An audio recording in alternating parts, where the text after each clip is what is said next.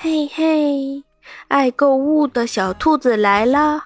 呵呵，做作一下，就是我直播间的一个小伙伴，前两天说他要买啊买半袖，买裤子，买鞋子，让我给推荐一下。他说他以前买半袖都是都不是纯棉的，甚至是一个颜色买四五件，一个款式就是同款式同颜色买四五件，或者是同一个款式啊买几个颜色买好几件这种。不知道你是不是也是啊？啊，女孩子我觉得应该不会的，我觉得男生可能在这方面比。较简单一点，但是我觉得你也得对自己的穿着有点要求吧，稍微讲究点啊。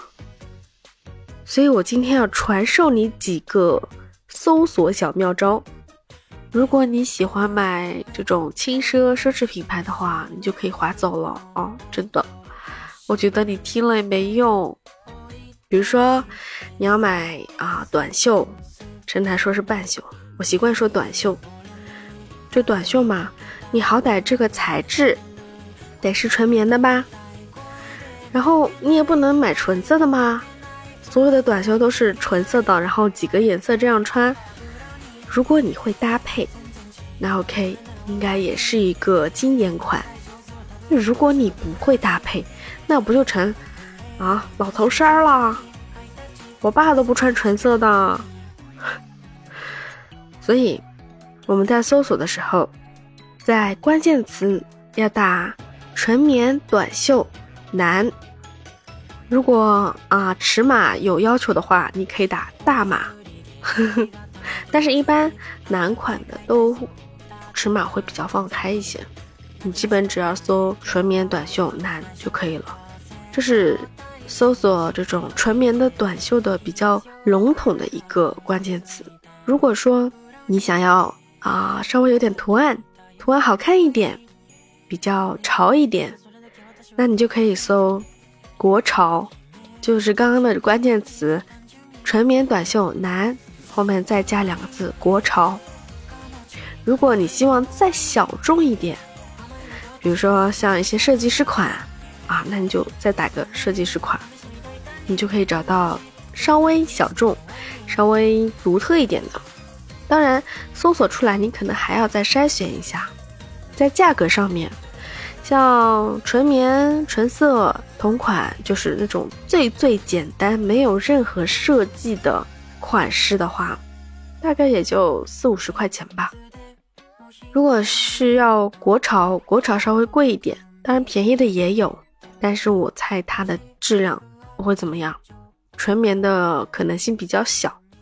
甚至图案可能就是满大街都是那种，然后像价格稍微在一百到三百左右的，就会稍微小众一点啊。我们稍微穿出去会有点呃特别，就人家一看，哎哎，这个图案还挺好看的哦，这个好酷哦，嗯，就是比较特别，有点设计的。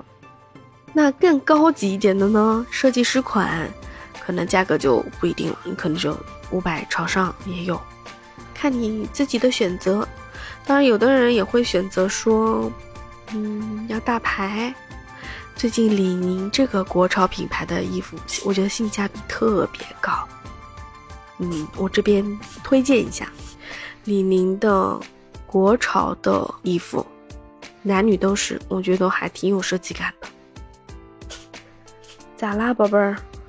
像阿迪耐克，好像没看过有是这种国潮的，嗯，他们多数还是比较偏运动风的，嗯，还是看个人喜好嘛。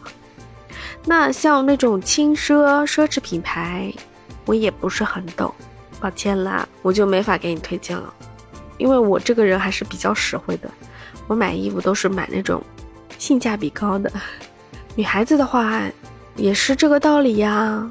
我现在搜索都是搜纯棉女啊裙子或者裤子或者啊上衣衬衫 T 恤这种品类一定是要写的，不然出来那一大堆那挑花眼了。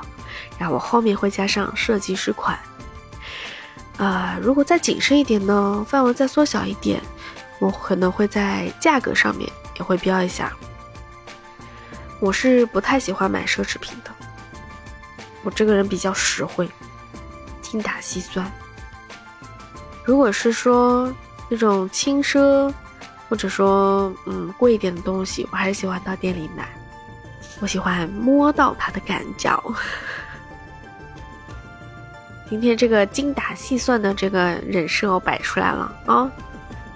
如果你有什么心得，也可以跟我交流一下呀。真的，我最近特别喜欢这种设计师款的衣服，这也算是个生活小妙招不？应该算是我买买买的经验吧。好了，不说了，我要继续买买买去了。先这样喽，记得帮我订阅、关注、点赞。谢谢哦，好了，就这样，拜拜。